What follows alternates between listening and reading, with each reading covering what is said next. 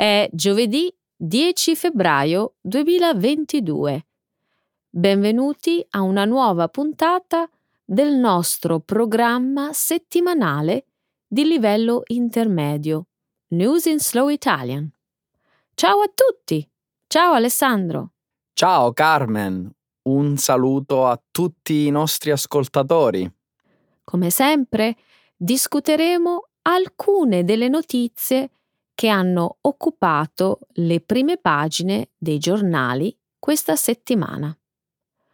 Commenteremo l'avvertimento del primo ministro lituano sul possibile cambiamento nel panorama della sicurezza negli stati baltici e nell'Europa orientale, a causa della presenza delle truppe russe in Bielorussia. Poi parleremo della protesta dei camionisti Novax in corso a Ottawa, in Canada. Successivamente discuteremo del possibile ritrovamento della nave Endeavour del capitano James Cook, avvenuta presumibilmente questa settimana a Newport, nel Rhode Island. Discuteremo anche della condanna del Vaticano del falso battesimo profano al Festival di Sanremo. Grazie Carmen. Proseguiamo ora con l'annuncio della seconda parte del nostro programma Trending in Italy. Questa settimana parleremo del ritrovamento in Piemonte e in Liguria di alcuni cinghiali selvatici infetti dalla peste suina africana, una malattia virale che mette a rischio il commercio italiano delle carni suine.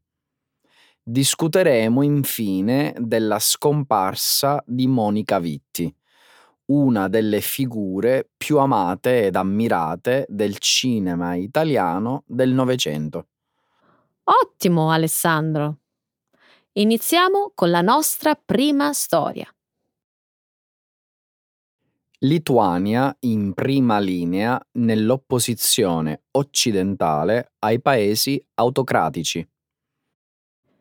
Il primo ministro lituano sta mettendo in guardia su potenziali rischi per la sicurezza degli stati baltici e dell'Europa orientale. Ingrida Scimonite teme che le truppe russe si integrino con le truppe bielorusse ai confini di Ucraina e Lituania. Se le truppe russe rimangono lì permanentemente, cambierà l'equilibrio del potere nella regione. Secondo The Guardian, Scimonite ha definito la pericolosa situazione come il 1938 per la nostra generazione. Scimonite è uno dei politici europei più propensi a difendere la democrazia e ad esporre i metodi delle autocrazie. Ha detto che la neutralità aiuta l'oppressore e mai la vittima. La sua posizione ha portato la Lituania a un conflitto politico con la Cina. La Cina sta punendo la Lituania per aver aperto un ufficio di rappresentanza taiwanese a Vilnius. Per raggiungere questo obiettivo, la Cina sta bloccando i commerci e sta facendo pressioni sulle aziende affinché si ritirino dalla Lituania. La Lituania e il Regno Unito stanno facendo appello all'Organizzazione Mondiale del Commercio contro queste politiche cinesi. Allora, mm, la Cina sta limitando il commercio con la Lituania. La Russia sta bypassando i paesi dell'Europa orientale con il Nord Stream 2. The Guardian riporta che la Bielorussia sta minacciando di bloccare le esportazioni di cloruro di potassio in Lituania. Mm, hmm, direi che suona come autocrati del mondo, unitevi! Unitevi contro la Lituania, un paese di 2,8 milioni di persone. Alessandro, credo che la situazione in Bielorussia sia più complessa. Parli delle esportazioni di cloruro di potassio dalla Bielorussia? Sì, quelle non sono esportazioni in Lituania. L'Unione Europea e gli Stati Uniti hanno imposto sanzioni alla Bielorussia e una delle società sanzionate era il fornitore statale bielorusso di fertilizzanti al potassio. Questa azienda esporta grandi quantità di cloruro di potassio in tutta Europa e oltre. Ma la maggior parte passa attraverso la Lituania, via treno e attraverso il porto lituano di Klaipeda. Crea enormi entrate per la Lituania. Quindi, per sua convenienza, la Lituania non vuole il Nord Stream 2 perché l'Europa dell'Est perderebbe entrate e vuole mantenere le entrate che ottiene dalle esportazioni della Bielorussia? Non esattamente. La Lituania ora sostiene le sanzioni contro la Bielorussia, ma la società norvegese Yara continua ad acquistare potassio dalla Bielorussia. L'Occidente deve presentare un fronte unito sulle sanzioni, Alessandro, altrimenti rende molto più difficile il processo decisionale dei paesi occidentali. La Lituania dovrebbe avere il nostro sostegno per resistere ai dittatori. I camionisti Novax protestano a Ottawa, in Canada. A partire da fine gennaio, alcuni manifestanti hanno bloccato il traffico nelle strade di Ottawa, la capitale del Canada. Un convoglio di camionisti ha manifestato in protesta contro l'obbligo di vaccinazione. Gli Stati Uniti e il Canada ora richiedono ai camionisti che attraversano il confine tra Stati Uniti e Canada di essere completamente vaccinati contro Covid-19 per entrare in entrambi i paesi.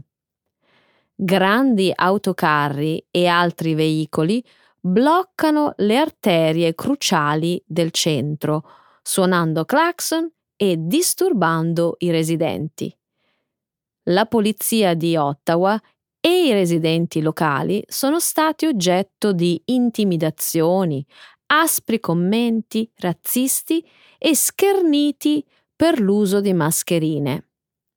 La protesta ha costretto diverse attività a chiudere per motivi di sicurezza.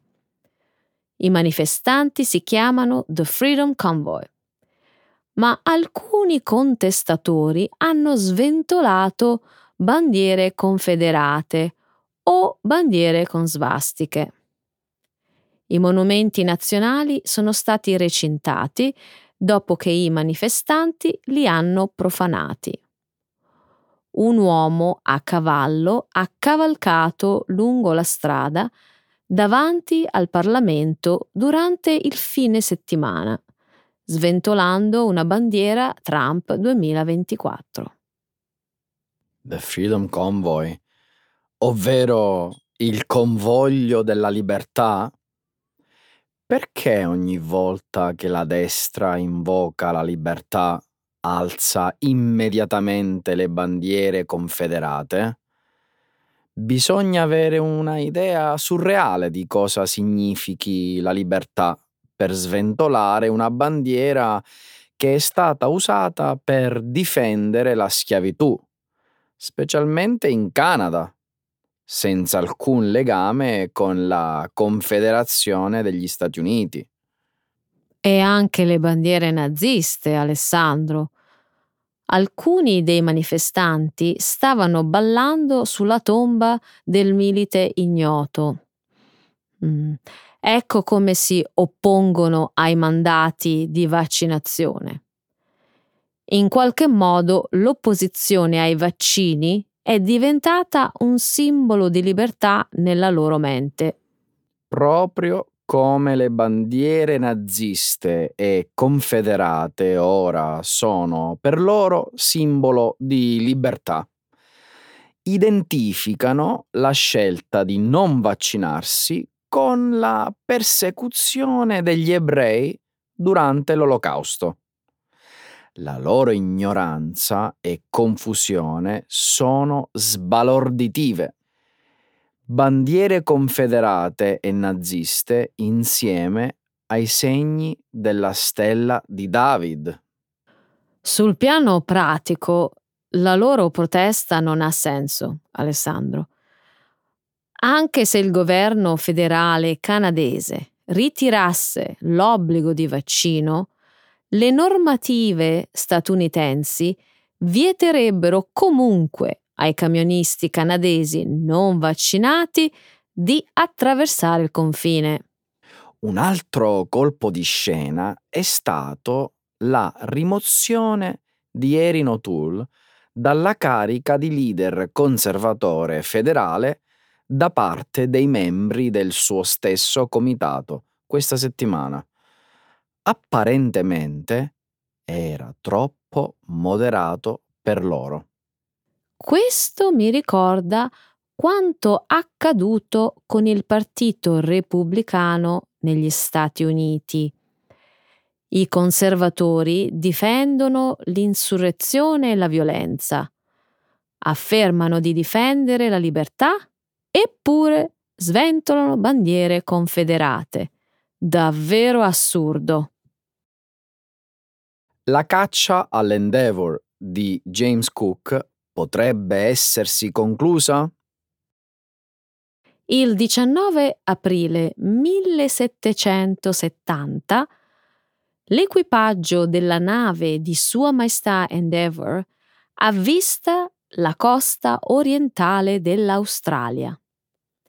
Il 29 aprile il tenente James Cook fa sbarcare una delle scialuppe della nave sulla sponda meridionale di Botany Bay nel New South Wales. Questo rende l'Endeavour una parte molto importante della storia australiana. Una perfetta replica della nave è ormeggiata al Museo del Porto di Sydney. La posizione esatta dell'ultimo approdo dell'Endeavour è ancora sconosciuta, è stato scoperto che molto probabilmente si trovava nei fondali del porto di Newport nel Rhode Island. Venne affondata nel 1778 insieme ad altre 12 navi mercantili per bloccare il porto. Giovedì scorso l'Australian National Maritime Museum ha organizzato un evento in cui annunciava che uno dei relitti era stato confermato essere l'Endeavour. In risposta, il Rhode Island Marine Archaeology Project ha definito l'annuncio prematuro.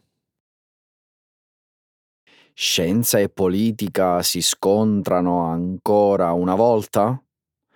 il team del Rhode Island ha persino accusato i propri collaboratori australiani di violazione del contratto tra le due organizzazioni. Perché l'organizzazione australiana ha portato avanti l'annuncio? È una situazione strana. Gli australiani collaborano con il team del Rhode Island dal 1999. Cosa li ha resi così convinti di aver trovato il relitto proprio adesso? Penso che ci siano ancora più domande che risposte. Il team leader australiano ha già sostituito la parola convinto con fiducioso e il direttore del team del Rhode Island ha rilasciato una breve dichiarazione che cito le conclusioni saranno guidate da un corretto processo scientifico e non da sentimenti o politiche australiani. All'evento dell'annuncio ha partecipato un ministro del governo australiano. Forse c'è stata qualche pressione politica, mm. ma la festa dell'anniversario del primo sbarco di coloni europei a Sydney è stata il 26 gennaio. È una coincidenza? Il giorno che i nativi in Australia chiamano il giorno dell'invasione? Sì, proprio quello. La tempistica potrebbe indicare una connessione politica. Continuo a non capire la fretta di annunciare il ritrovamento. Tanto più che, dal punto di vista archeologico, non sarebbe poi così significativo. È un simbolo storico importante, ma questo è tutto. Forse è solo un semplice problema di ego tra due scienziati? Il Vaticano e un vescovo italiano denunciano come profano un falso battesimo di un rapper. Mercoledì scorso il vescovo sanremese Antonio Suetta e il Vaticano hanno denunciato una finta cerimonia di battesimo eseguita sul palco da Achille Lauro. Il Vaticano e il vescovo cattolico hanno definito profana la performance di Lauro al Festival di Sanremo in Italia. In particolare si sono lamentati del fatto che fosse trasmesso dalla televisione pubblica. La controversa esibizione si è verificata la notte di apertura del concorso canoro annuale. Il rapper Achille Lauro, tatuato a torso nudo e scalzo, aveva come coristi i cantanti dell'Harlem Gospel Choir. Ha finito la performance in ginocchio, giungendo poi le mani come in preghiera e si è versato sulla fronte l'acqua da una ciotola. Sanremo è un popolare festival canoro annuale che domina la televisione italiana per una settimana ogni inverno. La leggenda narra che il concorso canoro dell'Eurovision abbia preso ispirazione dal Sanremo italiano. Il festival è noto soprattutto per aver lanciato la carriera di Andrea Bocelli e una delle canzoni più famose d'Italia nel blu dipinto di blu. Il vescovo di Sanremo, Antonio Suetta, ha detto che la performance conteneva, ed ecco la citazione, Carmen, parole, atteggiamenti e gesti che non sono solo offensivi per la religione, ma per la dignità umana Veramente? Eh? Il ragazzo è un rapper. Il buon vescovo si aspetta che un rapper sia un esempio della dignità umana? Sembra che non ti piaccia la musica rap. Al contrario, non parlo di Achille Lauro e della sua musica. Sono solo incredulo riguardo alle lamentele del vescovo. È arrabbiato per i gesti offensivi del rapper? Probabilmente si riferisce al gesto di Lauro di toccarsi le parti basse. Ma come? Non ha visto il re del pop negli ultimi vent'anni? Sono passati più di 35 anni dall'album Bad di Michael Jackson, Alessandro. Scusa Carmen, sto dicendo che il vescovo e il Vaticano potrebbero prendere le cose più alla leggera, soprattutto quando l'artista stesso ha affermato che la sua performance era un tributo a sua madre e chiamava le madri esseri divini.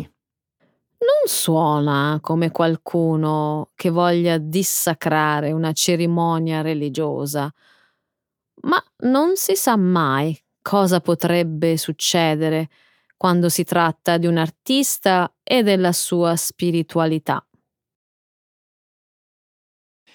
Italia in allerta per la diffusione della peste suina africana.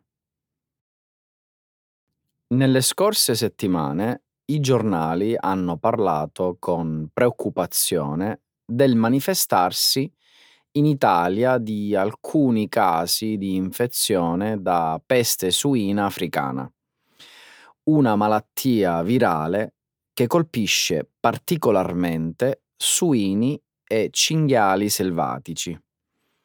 L'allarme è scattato a gennaio, quando in una zona rurale al confine tra le regioni Piemonte e Liguria sono state trovate le carcasse infette di alcuni cinghiali.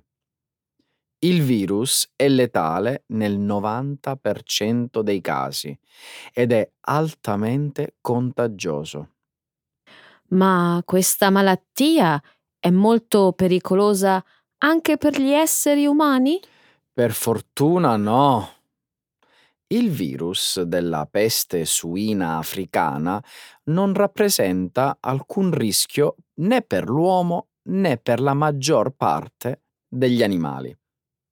Tuttavia, umani e animali possono comunque essere involontari vettori della malattia, mettendo quindi a rischio gli allevamenti di maiali e il commercio italiano delle carni suine. Inoltre il virus è molto resistente. Sopravvive in ambienti esterni fino a 100 giorni. Permane per diversi mesi all'interno di carne congelata e salumi e può essere inattivato solamente dalla cottura e da specifici disinfettanti. Per queste ragioni, dopo il ritrovamento delle carcasse di cinghiali selvatici, il Ministero della Salute e quello delle politiche agricole hanno fatto scattare le procedure di emergenza isolando la zona infetta. Tra Piemonte e Liguria, in una vasta area che comprende 114 comuni, le autorità hanno imposto una serie di limitazioni e regole in modo da ridurre il più possibile una eventuale diffusione del virus. Le epidemie virali sono qualcosa di molto serio. Eh sì, di sicuro non bisogna prendere sotto gamba i primi segnali di pericolo.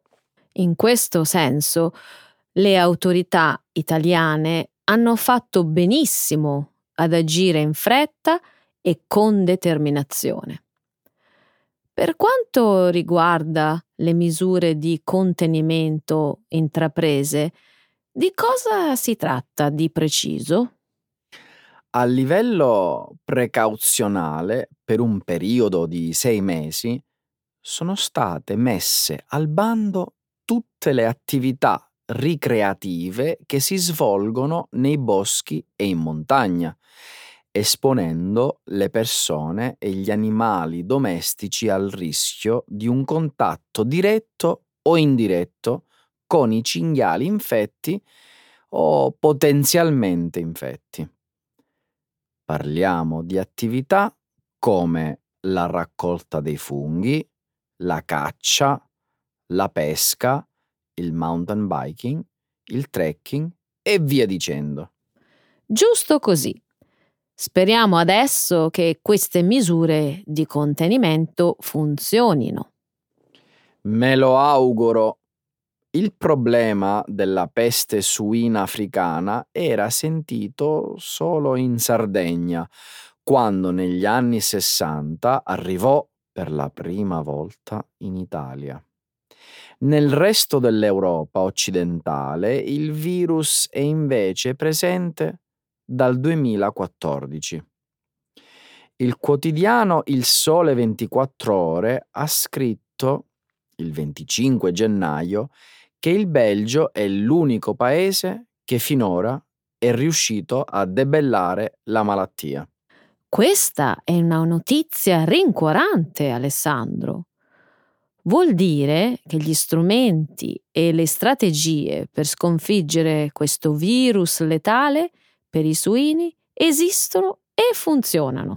Sì, qualunque cosa abbia fatto il Belgio, bisogna imitarli. Se la malattia dovesse propagarsi nei tanti allevamenti di maiali, c'è il rischio che alcuni stati extraeuropei blocchino l'importazione di tutti i prodotti di qualità del Made in Italy. Mi riferisco al prosciutto, al salame culatello, all'anduia calabrese e altro ancora. Infatti, il danno economico per il nostro paese sarebbe elevatissimo. Auguriamoci che tutto ciò non accada. Sono fiduciosa che le autorità italiane riusciranno a contenere la malattia. È morta Monica Vitti, stella della cinematografia italiana del Novecento. Mercoledì 2 febbraio si è spenta Maria Luisa Ceciarelli, in arte Monica Vitti, una delle figure più amate ed ammirate del cinema italiano del Novecento. In ricordo dell'attrice e regista romana, i giornali hanno dedicato una valanga di articoli citando premi e riconoscimenti di cui è stata insignita, nonché le sue interpretazioni più memorabili al fianco di personaggi illustri della cinematografia. Eh sì, basta citare i nomi di Alberto Sordi, Vittorio Gassman, Ugo Tognazzi, Nino Manfredi e Giancarlo Giannini. Ho detto bene? Benissimo. Monica Vitti ha avuto una carriera lunga e piena di soddisfazioni, iniziata dapprima nei teatri e proseguita poi dietro le telecamere. Si diplomò nel 1953 all'Accademia Nazionale d'Arte Drammatica di Roma. In quel periodo alcuni suoi insegnanti le suggerirono di lavorare per addolcire la sua voce sgranata, considerandola inadeguata al palcoscenico.